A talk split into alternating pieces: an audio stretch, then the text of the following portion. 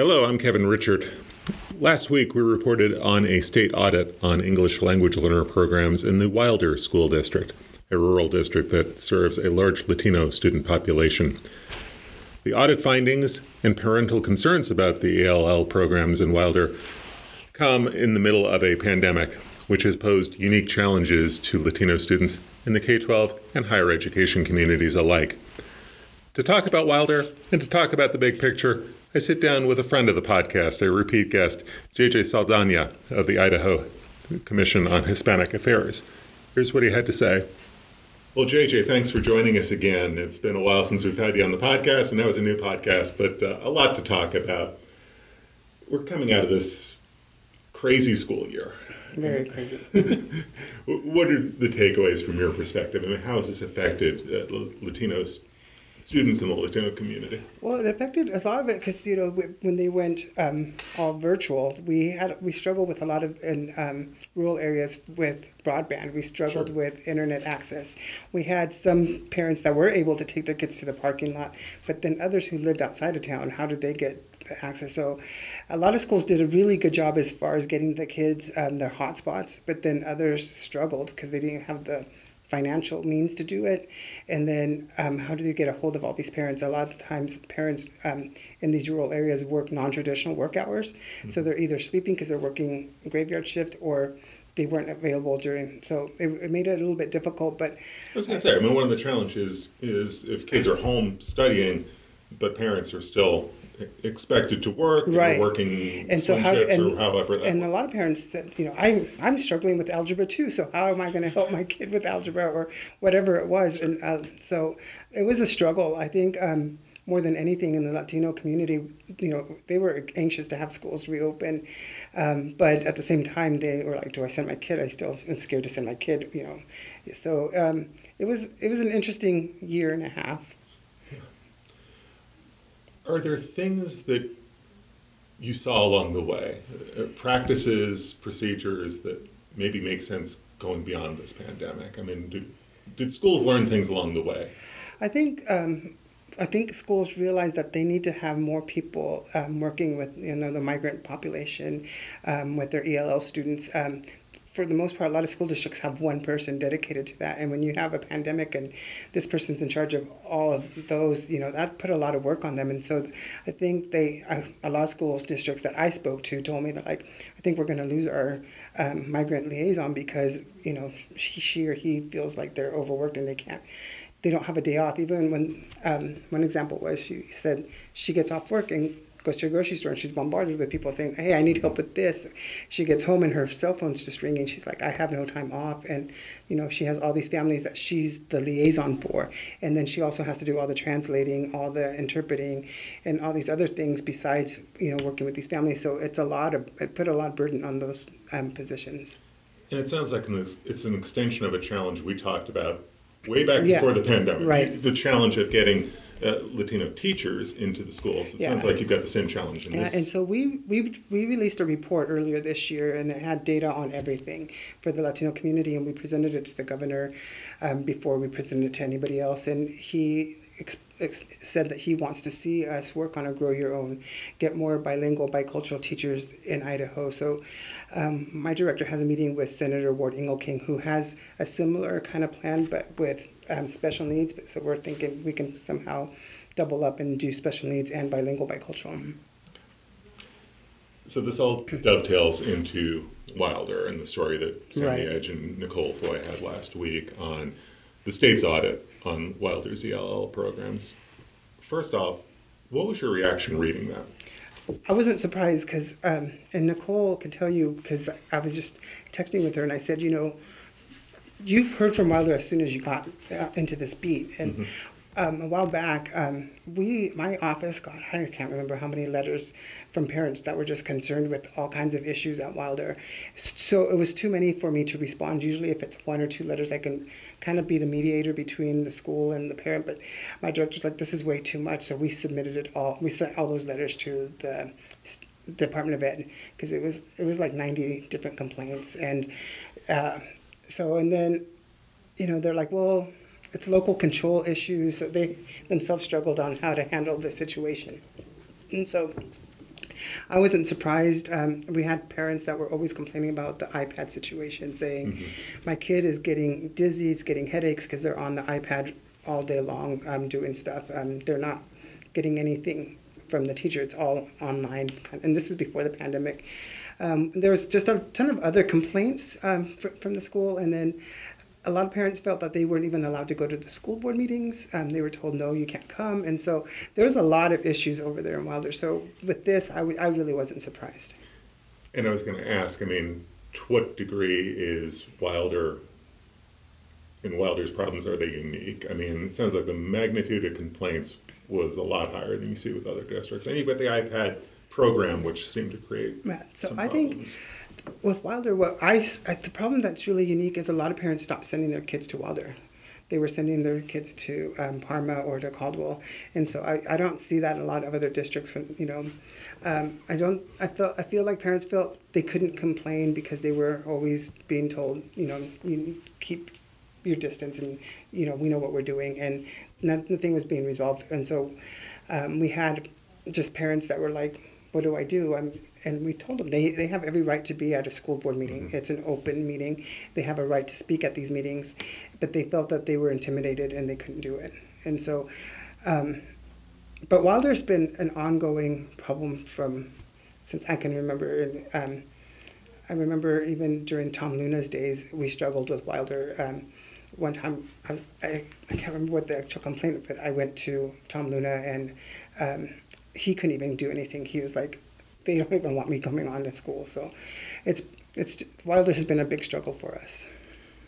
Do you see it changing in any way? I mean, it felt like from the story last week there was talk about there's been changes within the administration. I hope so. I'm I'm hopeful, um, but again, it's been so long that you know how sometimes you're like, okay, this is a good direction, but then, I mean, talking what 10 15 years later and there's still issues mm-hmm. so i hope it i hope it's starting to change and i hope they see a, a, a different direction but um, I, I was telling nicole about it after i read the story and i said i hope that, you know these parents eventually find some kind of closure some kind of remedy to all their complaints because they feel attacked by saying we can't even come forward and issue a complaint because then there's going to be some ramifications against my child or against me and so so the school year is out, but we're now into this summer remediation pro- project. I mean, you know, the state is putting a lot of money into summer programs to right. deal with learning loss. What do you hope to see come out of that? Well, I'm hoping for that. I'm, that we, I think, I want to see people catch up because I feel like they fell behind during the pandemic, and so I'm hoping that a lot of these students are catching up. I was talking to President Fisher at CSI, and he wanted to open his campus to um, also help kids that fell behind during the pandemic come on campus and he goes we have free internet. We have all kinds of services that maybe we can help with tutoring or whatever it is. And that's what i hope so too. I want to make sure that um, people who did fall behind or who felt like they didn't get anything are still able to um, either catch up to where they are or beyond. Mm-hmm.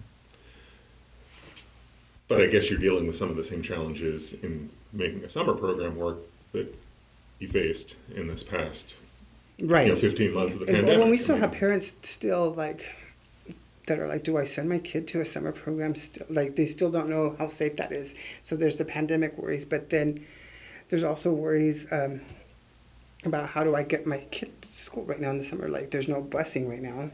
Um, Transportation is a big issue with a lot of these um, schools, um, and then you know, I don't know. I think the we have a lot of work to do when it comes to that. We're gonna try. We're I mean we're trying to serve as a resource our agency to every school district, but you know I'm the only person that covers education in our um, and we're a staff of three, and so uh, we partner quite a bit. I partner a lot with um, the um, State Board of Ed, and I partner a lot with Department of Ed, and then I also partner with the Department of Ed with the Indian Ed coordinator because we have a lot of similarities with that mm-hmm. population, our population. So she and I have just said, okay let me see your resources. Like i'll show you mine. And how do we partner? How do we help each other? And so i'm usually at her events and she's at my events and we're trying to just work together on that and see what we can do. Um, before the pandemic, she and I wanted to do a tour where we started in eastern Idaho and just kind of went all the way up to northern Idaho, offering our services to all schools um, without, you know, we could do like coffee or a pizza party and say, come talk to us and give us what your issues are in this part of the state so we can see what we can do to find for you. But then the pandemic hit and so that was shut down. How do you restart some of that post pandemic? Um, well, I need to talk to her and find out where she's at with that piece of it because the cost we would have to split it. So that's one of the things. And then um, I think we would need to re um, contact. We need to contact those um, folks again to see if they're still on board to meeting with us. At, you know, because we had certain places that we were going to meet, and so find out if they are still interested, and then you know the surrounding areas, if how feasible it is for them to travel for us. Um, and then our agency this summer, we're going to be doing some trainings that have been requested from us from different parts of the state, from different schools um, and districts on um, just on how better to work with our population. Let me ask you about early education. I mean, we're coming out of a session where lawmakers rejected the, the federal grant for early education, but we're also seeing a lot more talk potentially going towards uh, all day kindergarten and trying to provide state funding for all day K. How do those issues, how important are those issues? In, Early edu- um, childhood education is huge for our population because a lot of times when our kids enter kindergarten, they're already behind their peers. And even though we see huge improvements by the end of school year, there's already that um, gap because they're, they're coming because they're peers, yeah. And so every place we've traveled to, every superintendent we visit with, the first thing they tell me is that early childhood education is desperately needed in their district, and it could be from you know Blaine County, you know, and over in Moscow. They tell us they tell us everywhere that that's what they need, and so um, I think it's crucial that we have it because our kids are coming in, especially the monolingual Spanish speaking kids, they come in way behind already. And even though they're making gains that year, like I said, the academic achievement gap is there and it stays with them until they graduate. Right. You're not eliminating the gap, you're narrowing right. it. And you're, you're, you're learning English along the way and having to learn right. really quickly. And so it's, yeah, so the attainment that they get is not the same. So we, we want to see early childhood. Um, that's something that I think is needed, and it's not just for the Latinx community; it's across the board. Everybody is saying that it's something that's desperately needed. And from a socialization standpoint too, it's, right. it's got to be really huge. Yeah, and so you know we, you know we want our kids going into kindergarten already knowing numbers, and already knowing all colors, and we're not seeing that. It, it goes to the one of the themes of the legislative session. This this whole backlash, this whole debate over, you know, the agenda of education, I guess you could say, whether it's early education or, or K 12 or, or higher education. How did you view that debate?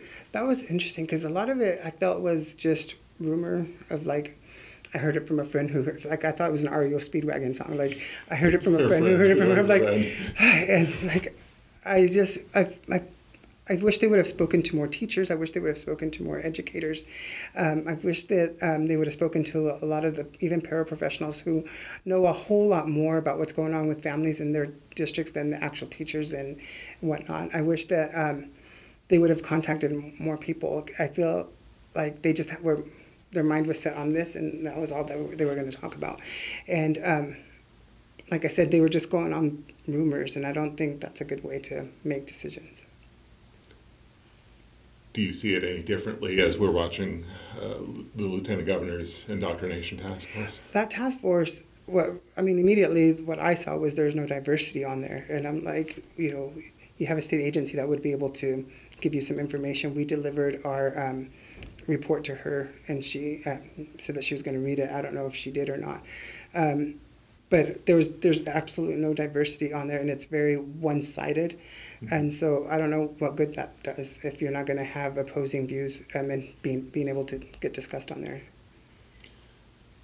So what's your role at this point? You're just watching and observing it, like well, um, well, we are. have no we have no clout as far as to say, hey, we want to come to this meeting because even if you attend it, they don't allow public comment or, you know. So I don't. I'm not really sure how beneficial it would be for us to even go to one of those meetings. Had you sought a seat at the, uh, the I- table? I we we didn't seek a seat. We've um, but we've we've contacted the lieutenant governor many times and left voice messages. We've never been able to get a hold of her personally, ex- other than when we gave her the report, and um, and it was say, hey, utilize us because um, there was some situation where she was canceled um, to be. She was supposed to be a speaker at um, the Hispanic um, Business Association or one of those groups, and she, you know, people complained, so they said, well, we're, we're going to uninvite you. And so my director's like, hey, if you want to learn and work better with our population, give me a call and we'll be willing to work with you. But we never got like anything back. Mm-hmm.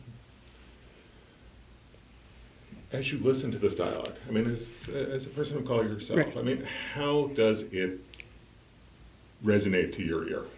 It's frustrating because I was just telling somebody the other day, I'm like, I feel like we were taking two steps front. And lately though like now we've taken like eight steps back. I think we were making some progress. I think people were working and then we have i don't know how to explain these groups but they're just tangent on nope nope nope nope we can't be teaching this we can't be doing this we can't be doing this. And it's really doing a disservice to not just people of color it's being a, doing a disservice to all students. And so i don't know i'm, I'm struggling to figure out how what's our best way forward How does it look to you on the higher education front? Because there were, you know, there were cuts in the higher education budgets that were directly a result of this. uh, I've never backlash. seen, and you know, I meet with higher ed institutions all the time, and so I've never seen them as concerned as they've ever been. Like now, whenever they respond to anything, because you know, our agency is always about working with you know min- a minority population. So now they're they they really think about what how they answer or how they're going to move forward. They're like, uh. Let me find out if we can do that, or if we can't do that. And before it was like, yes, yes, yes, you know, we need to work on improving diversity issues, inclusivity, and we need to do this. And now I'm seeing that they're um, taking a step back and saying, let me find out what we can or we can't do on this situation. So they're concerned about meeting with, with you, they're concerned about hosting events. Right. And so, and um, so, yeah, like, it was like, for example, um, I hope I don't get them in trouble, but College Southern Idaho just became a Hispanic serving institution. And that's huge. And th- what that means is that they'll be getting a lot more um, funding available to them because they're, they have a 25% or higher Hispanic Right. populated um, student population. And And the um, school in the state to. It's the first, Reach, reach yes, threshold. and that's hu- it's huge. Um, so they get a lot of more federal money opportunities. I think they get more opportunities for um, housing and whatnot. And but I know I saw some, you know, tension. Like, do we make a big announcement or not? And I was like, it's the facts. You guys are a Hispanic serving institution. It wasn't anything that you went out of your way to do specifically, but you did because you were Mhm. recruiting students. You're recruiting all students, and being that you're in the Magic Valley, Section of the state where there's, there's a large yeah, you population. know, to begin with. of course you're gonna um, have that, and so If you're doing your job, you're going to recruit what's on your population, what reflects your population. If you have, you know, 25% Hispanic population in your area, then it makes sense that your college population is also 25%. And so, um, but you could see a little um, fear in some of the higher ups over there saying, uh, how do we address this? Because um, I guess they got some questions saying, so are you now only serving Hispanic students? And it's like, that's not what this means at all. Huh. And the fact that you're even asking that, I feel like it's more, they're just trying to, um, you know, cause a scene, or I don't, I don't think they're, they're legitimately, legitimately asking that question. I think they're just saying, asking that question to be kind of a jerk. What do you see in the enrollment numbers? I mean, I'm, I'm writing about this this week, and you know, strictly speaking, for the Latino student enrollment numbers, they're kind of mixed, but there are a lot of trends in Idaho enrollment that are that are troubling when you think about rural students, in-state Well, students, and so first we- gens. Well, we- still have like a very old school mentality with our and our family. So like they don't want to send their kids too far away yet or whatnot. So I, we have a lot of conversations with parents like it's okay for you to send your kid to Moscow. They're going to be safe. They're going to be that. Um, but we also have a retainment. Um, problem because Mhm. I see that a lot of schools are saying, "Oh, we recruited, we recruited," but then the retainment, and I think you and I talked about this years ago too, Sure. um, and it's still an issue. They tell us, you know, around sophomore, and junior year in college, they're dropping out, and when we the the ones that do respond to us just tell us life happened, and I'm like. Well, I need more than that to kind of like happened in your because that could mean totally different things to totally different people. So we need more um, information, and we need more, um, you know, advisors. And you know, one thing I was talking to some of the colleges this um, past spring and summer is, you know, how you know we're talking about you, you know, you know, being inclusive, but how many, um, how diverse is your staff? You know, how diverse is your higher staff? Like, how many, you know, deans do we have of color in Idaho? And the answer is none. And so, you know, how do we work on building that? Because you know, you're saying yes, yes, yes, we'll help you with the, you know, grow your own with more teachers, but we also need them in higher ed as well. It's not just in K through 12; it's K through 20 that needs to have that. And we need to have more um, people that like advisors. We need more counselors. So it's not just finances, but it's the campus support level. Right. It's the support network. It's the comfort level. Right. And so, you know, if I know that like my I think I saw my advisor maybe twice and one time it was he was just like, Okay, you just need to sign this and I was like, Okay. So I think more conversations with advisors I think is crucial, especially for first time college students. And I know you're going to be going back out into the field this fall. You're going to be doing events on the campuses, trying to uh, to get the message to high school students about pursuing college. Does the message change at all in this moment in time, coming out of the pandemic? I think well right now we're, so our that what you're talking about is the Hispanic Youth Leadership Summits and Yes. so our goal with that is college prep. So our message isn't going to change because it's FAFSA workshops, letting them know what they need to have be prepared, and then we also do some STEM workshops. We do leadership building workshops, and then because of our um, surveys, we're doing some law enforcement surveys. Um, 31% of our students said they want to go to law enforcement, which surprised us. And luckily for us, all the um, local police departments have said, oh, we'll come and do a workshop. This works for us too. And then health. And so we're working with St. Alphonsus and St. Luke's to do workshops and be there and answering questions on that. But our main goal is college prep. And um, so you know, the University of Idaho has created a great um, curriculum for just specific for this um, summit, and it's um, they use loteria, which is Spanish Mexican bingo, because one, one of our things was don't just lecture the kids because they'll fall asleep, and so make sure that everything is hands on. And so um, they're like, well, we want to do FAFSA. I'm like, it's important. But how are you going to make it fun? right. right. You're going to lose And so um, they are coming in, and they and it's become one of the more popular workshops. So um, it's um, stuff like that. So our message isn't going to change because we still want them to pursue, but we also bring in military just in case they want to go that route, um, and we understand um, that maybe they might need a different kind. So you know we're working with. Um, I can't remember the name of the group right now. Sorry, but it's um, technical colleges and technical skills like plumbing and The CTE. Yeah, and so we because we know that college isn't for everybody, but know that you have options and um, make sure that you know just because you're not a 4.0 doesn't mean that you can't get in. And that was wh- why we started this summit is because we were seeing what my boss called um, low hanging fruit that they weren't being recruited, but they were still great kids and great. They still had an option and they just didn't realize it. So it's just about spelling out all of the options for Mm-hmm. these uh, students, whether it's four-year college or two-year college or CTE. And that's what's military. fantastic that you just mentioned that because some of some of the kids think that oh, I'm going to a junior college, that's for me. But then when they get to this event, they talk to a four-year institution. They're like, whoa, I didn't realize this is more for me. And it's also been vice versa. Sure. Where, um, they they're thinking, oh no, I'm going to four-year, and then they talk to a CSI or a CEI, and they're like, actually no, this makes more sense for me. And so that's actually kind of one of the great things. And then the scholarships, every um, institution that's there offers scholarships, and so. Um, And it's pretty exciting to see the kids get those scholarships. I mean, that's a Yeah, and so and then seventy five percent of those students that receive scholarships are on a college campus the following year. So that's really great. Um, and the numbers are a little bit skewed because some of the students probably receive scholarships from more than one institution, so they have to pick the the one. Right. So well, JJ. It's always good to catch up with you. I always appreciate your time. I'm Thanks for so glad in. to be here. I'm a huge fan of your podcast. Congratulations on going solo. Thank you. Again, that was JJ Saldana of the Idaho Commission on Hispanic Affairs. If you would like to catch up on our coverage of Wilder, you can find the story on our homepage. That would be idahoednews.org. The story on Wilder was written by our Sami Edge and by Nicole Foy of the Idaho Statesman. And I want to take a second to give a shout out to Nicole. She is leaving the Statesman and she's leaving Idaho here in the next few days. Nicole has done fabulous work covering Latino issues for the Statesman. She leaves a huge void in Idaho journalism, and I wish her all the best. That's going to wrap it up for the podcast this week, but there is a lot to catch up on at our homepage at idahoednews.org.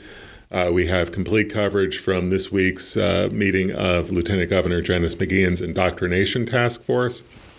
Go to the home page for that. And also, if you haven't been reading my series on higher education enrollment, the Missing Students series, you can find all five stories from that also on the homepage at idahoednews.org.